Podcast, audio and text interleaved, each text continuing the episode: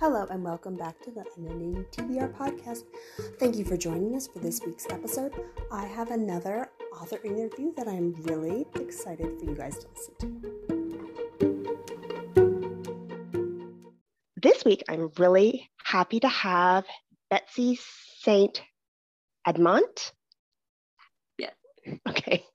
I'm so happy to have you this week, Betsy. Um, and I'm really looked forward to the last few of your books. And I've mentioned before when people are looking for foodie books, food centric books, I've sent them to you a couple times.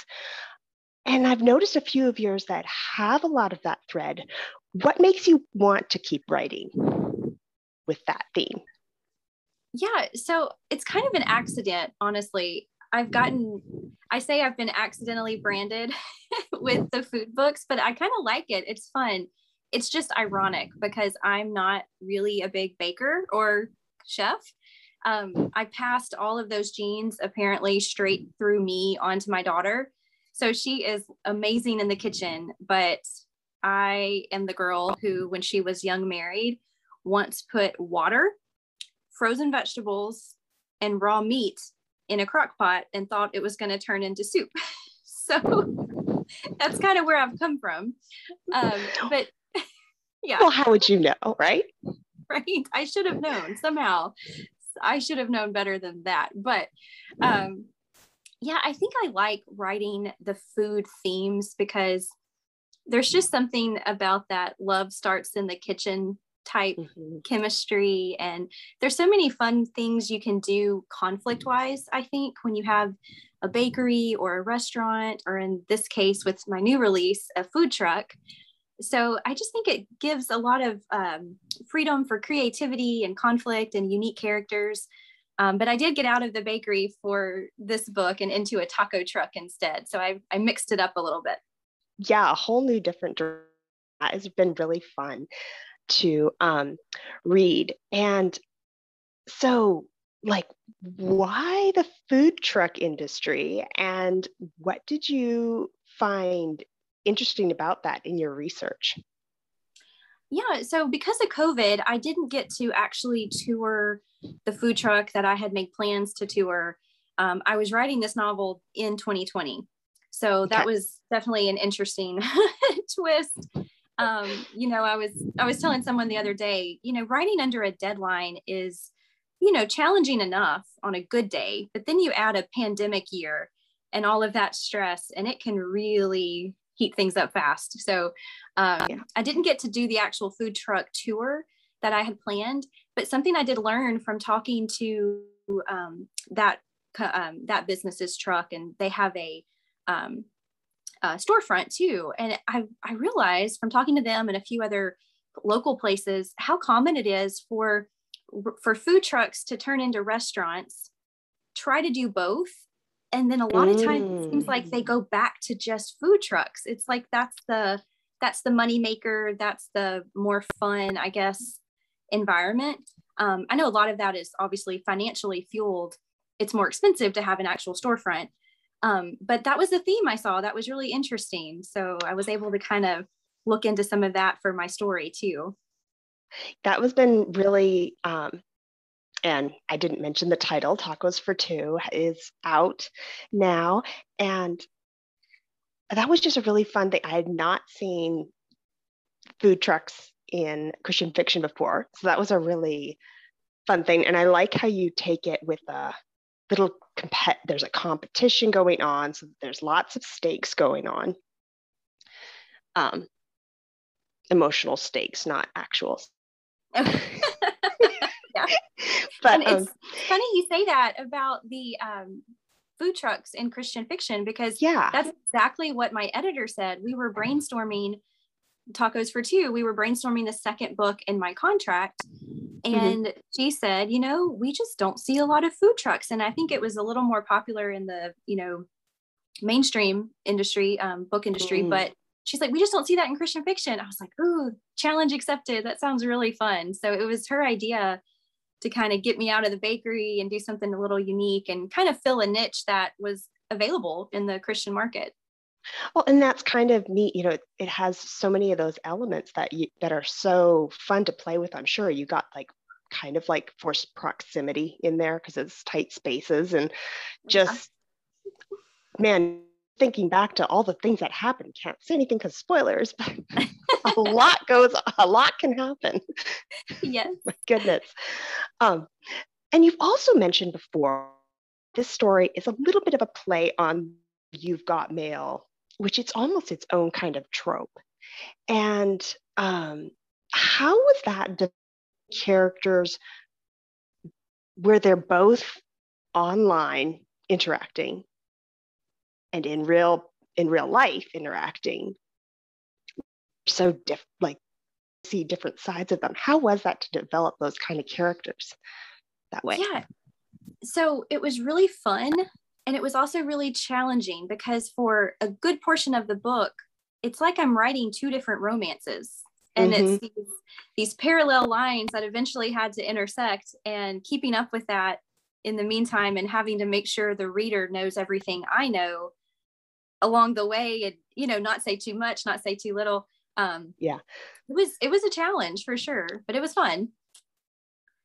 And yeah, no, also, it was so fun to watch oh good i'm so glad it worked um but yeah the i think the most fun part of creating that trope that you've got mail trope was um creating i had to create a dating app because mm. the you know the big thing in you've got mail is the outdated technology of the the dos system and the aol dial up and emails and yeah. you know poor tom hanks with no with no mouse so he just has to hit the delete button a million times you know um, that iconic scene you know um, so i had to make it realistic and i really wanted to give proper nod to people today who really are in the throes of online dating because i have so many mm. friends in that position and some of it's worked out well and they have happily ever afters and some it has not worked out so well and so i wanted to just give respect to that whole world and and make it realistic and um, so i had to create a dating app to still keep the anonymous factor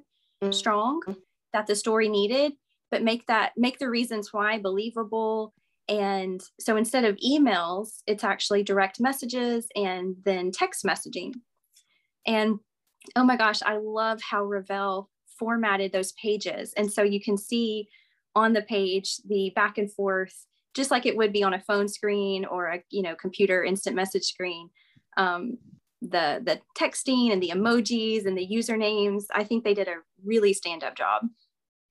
That is really cool. I know because that's like it's amazing since that movie came like because we're online so much, I feel like there's so much fodder for those type of trying to portray yourself one way and how we sometimes do that in message. I feel like that was a really relatable message that Good. you conveyed through that. I really took that in and yeah, I mean, very relatable characters and just really so fun to watch it all go down. I tell you, one of my one of my favorite things is I love the banter both on in the texting and how um, the banter between the characters in person just that was so awesome.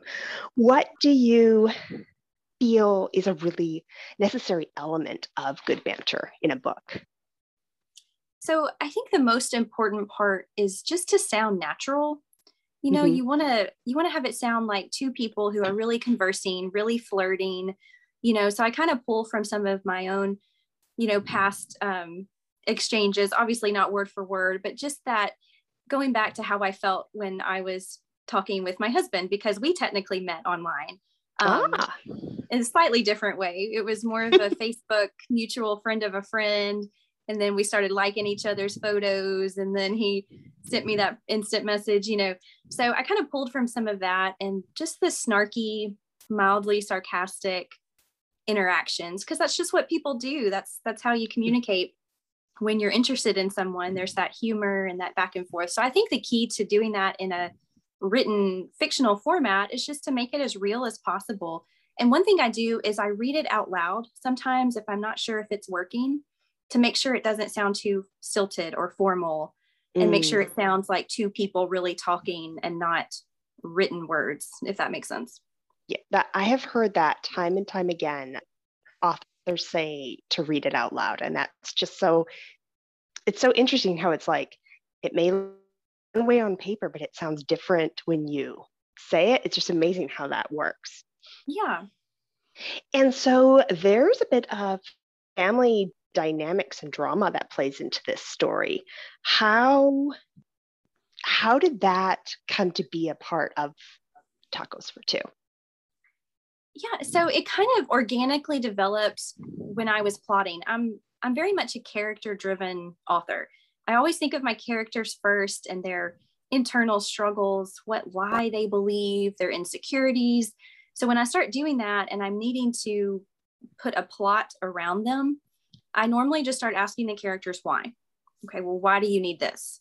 Mm-hmm. Okay, well, why to that? And you just kind of keep that snowball rolling until you get down to the minute nitty gritty backstory memories from childhood you know i can go really deep with it really fast. And sometimes i get unnecessary stuff that never makes it into the book but it really helps me write the character authentically.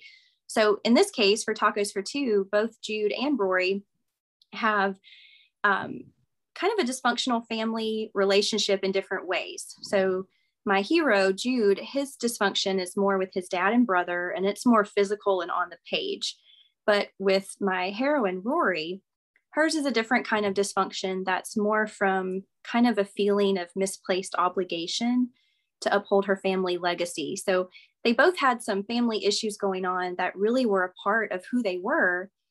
And so mm-hmm. I was able to really layer the book, even though it's it's a romance, there was a major secondary plot for both of them. And yeah. it worked out really well because I've had a lot of reviewers um, make comments about, well, I don't normally read romance, but I loved this book because there was so much more going on. So I felt mm-hmm. like it kind of fit everybody's book interests, you know, um, that worked out really well. yeah, that did. I know that was really, it was really interesting to see them grow in their own story and fight. You know, they each had something to tackle with. It wasn't just, are they, get when are they going to get together? It's, it was all the other things that they needed to do to grow. And I love seeing that kind of growth. I do enjoy yeah, that. It, it goes back to it's it's what makes it real and relatable because you think about just a regular person that you know in real life entering into a new dating relationship they still have the rest of their life going on they still have a job or kids or a career or you know a dysfunctional family member all, all mm-hmm. of that mm-hmm. stuff is really happening and um, I just think it really helps the uh, readers connect to the characters when they have those extra layers of their lives, and it's not it's not like everything stops for this one romance to happen, you know? Yeah, and it's so um, it often it's like it, it's almost like it takes somebody from the outside perspective to sometimes show us what we're in a rut i think i think mm-hmm. that that's so to life it's like because when you're in it sometimes you're so in it you can't see anything else. So, yeah, yeah. And it's interesting too. I've had some uh, reviews come in where some people said they struggled to like one of the main characters in the mm-hmm. beginning mm-hmm. because they thought, oh, well, Jude is too much this and Rory is too much this. But then most of the time, those reviews ended with, oh, I love what the author did and how she shaped yeah. their character arc. And I saw now why they were the way they were, why they acted the way they did, and how they redeemed themselves. Um, yeah. So I really like writing characters with a strong arc. I don't like them starting out perfect and, you know, they they need room to grow because I need room to grow, right? So. mm-hmm. Yeah, definitely. I've I'm terrible at sometimes. It's like I will almost not like the character who is the most like me. Like, I see myself a little bit too much. yep. that's great. And then that's probably a point too where I need to work on that conviction. yeah, a bit. Uh, and also, there's a lot of fun humor in this book. And this is just something that's I find so fascinating. Like, what do you feel is an important part about making a book funny? Because I feel like humor in books is probably the hardest things to write. Yeah, I agree. And I think you can't force it. It's it's got to come from that natural place. So for me, it was just incorporating real life, um, things that make your reader relate and say, oh, I've been embarrassed like that too, or oh, I've felt that way too, or I've made that you know faux pas in front of a new a new guy i'm dating too or you know just kind of pulling from those really common life experiences can can lead to some really funny moments you know in a book. Um, and then of course there's something to say for a little bit of the the slapstick comedy where you know comedy of errors and things just snowballing out of control that's always fun to write um, especially when food is involved yes that goes back to there's so much opportunity in a restaurant or a food truck or a bakery for some kind of mishap something burns something drops you know um, there's all kinds of potential humor there. So it was fun to write. I just kind of let it come. I didn't try to force it. And um, it kind of, it makes me think of my last book with Revell. It came out last October, The Key to Love. It was set in a, yeah. a Parisian bakery in the middle of nowhere, Kansas. And my favorite characters were the eccentric elderly sisters, Mabel and Agnes. And oh, they were when fun. I, oh, good. when I wrote them, I feel like I can't even take credit. I literally wrote their scenes as a spectator. I had mm. no idea what they were going to say or do next. I was just the fingers on the keyboard. I felt so removed from it, and they were so funny. I can say that without feeling conceited because I literally take no credit. Like somehow that just happened. so, so it, it, kind of made me think of those. Um, some of my side characters in Tacos for Two. I think the uh, assistant chef Alton. I think he had some funny yes. moments. Um, I really like. He surprised me. I didn't really know where his character was going when I first started, but he developed quickly and demanded his own space. so. Oh yeah, that was that was a really fun character. I I do loved Alton as a side character. He was you never knew it's like you were watching and whenever he would show up you never knew what he was going to do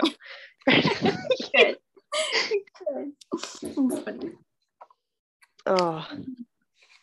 So, what do you hope readers take away from this story?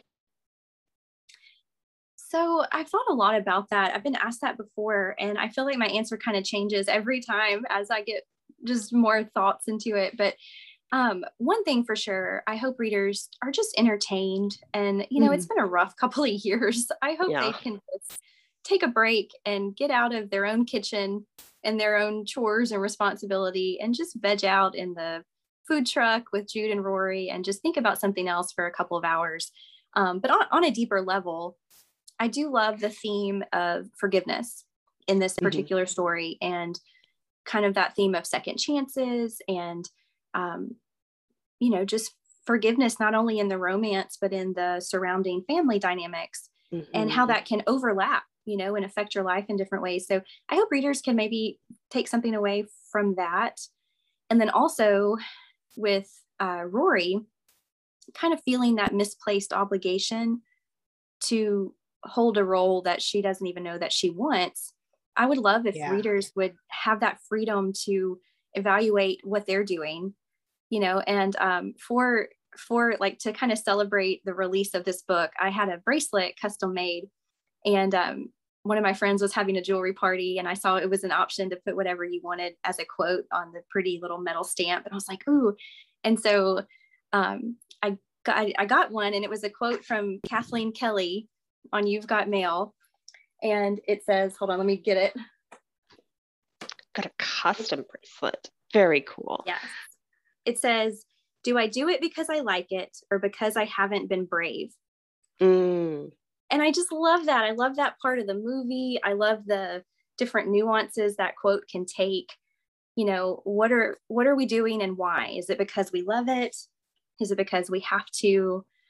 It just I don't know, it just sparks so many inspirations that quote. So I love that bracelet. That was my it's really myself.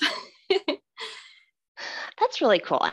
I do I so appreciate those stories that encourage us to get live in our comfort zone because I feel like it's so easy to slip back that we constantly need to be reminded sometimes to try new things and everything. So yeah, and that was a little that, bit of a, of, of, a banter between Rory and her her friend who was the mm-hmm. food truck chef. His name is Grady, it was a little bit of a conversation that they had sometimes too, because he was kind of encouraging her to do other things as she felt like she couldn't, you know, um, because, you know, of his own job. If, if she yeah. did something else, what would Grady do? And, you know, she just felt all of this weight of burden. And I think especially, um, you know, I know a lot of my readership are mothers and as a mother mm-hmm. myself, you know, I, I, I know that we know responsibility and obligation and putting ourselves last we know that so well you know and there's there's a lot of, of beauty and grace and and stuff in that but there's sometimes a need to just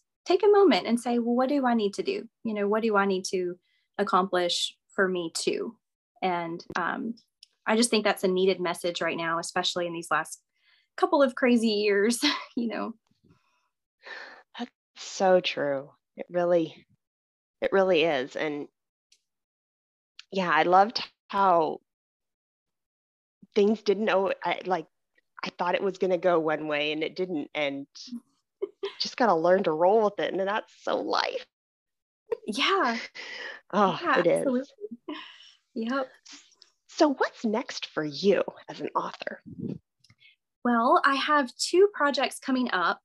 One of them will be announcing pretty soon the details, but I can tell you that it'll be a box set of romantic comedies I'm going to mm-hmm. publish with um, five other authors, so it'll be a fun box set.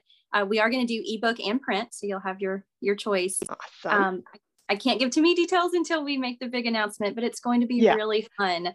And I'll give you a hint that you'll need to brush off your um, your slap bracelets and your acid wash jacket and your purple eyeshadow. gonna be fun. And then I'm also in the process right now even today of signing a contract that I'll also be announcing really soon the specifics, but it'll be a Christmas story coming out next Christmas 2022. So oh, I'll have wow. a title and some more details on that in my newsletter really soon. Is that your first Christmas book? I did another I, I did a novella with Marta Perry. We did a two in one with Love Inspired ah. many moons ago. That was probably 2011, somewhere back in there. It's okay. called Mistle- Mistletoe Prayers, and we each had a short story in the uh, Love Inspired compilation. Um, but yeah, past that, I think I've only ever done a winter novella set. Mm. Yeah, so I'm excited. I'm excited to be writing this Christmas story over Christmas. That's really rare that an author gets yeah. to do that. Normally the seasons are opposite. so I'm really looking forward to totally embracing all the feels this Christmas and pouring that into the story that'll be out next year. That's a good, yes, I've heard that about the Christmas. It's hard to get in the Christmas spirit when it's summer. yes, it really is. Especially oh. here in Louisiana, it's 100 degrees for three months straight. You know, it's oh. humid and definitely not merry. I can't even look in a, at a sweatshirt until it's 60 degrees out. it's like it's too hot to even think of it. Oh man. Oh my goodness, that's good. So where can listeners follow you, stay up to date on where you are releasing this news? Yes. So the best way to find me and the most up to date news is going to be my newsletter. Um, you can sign up at my website, which is just myname.com, betsystamant.com. Um, and then I also am on social media Twitter, Instagram, Facebook under Betsy St. Amant Haddix.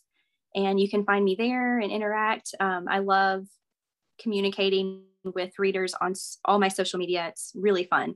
So I'd love for you to follow and interact with me. I try to return every message personally. Um, I just my my newsletter list is the best. It's been cool. really fun the last couple of months. I only send one newsletter a month, so I don't blow you up.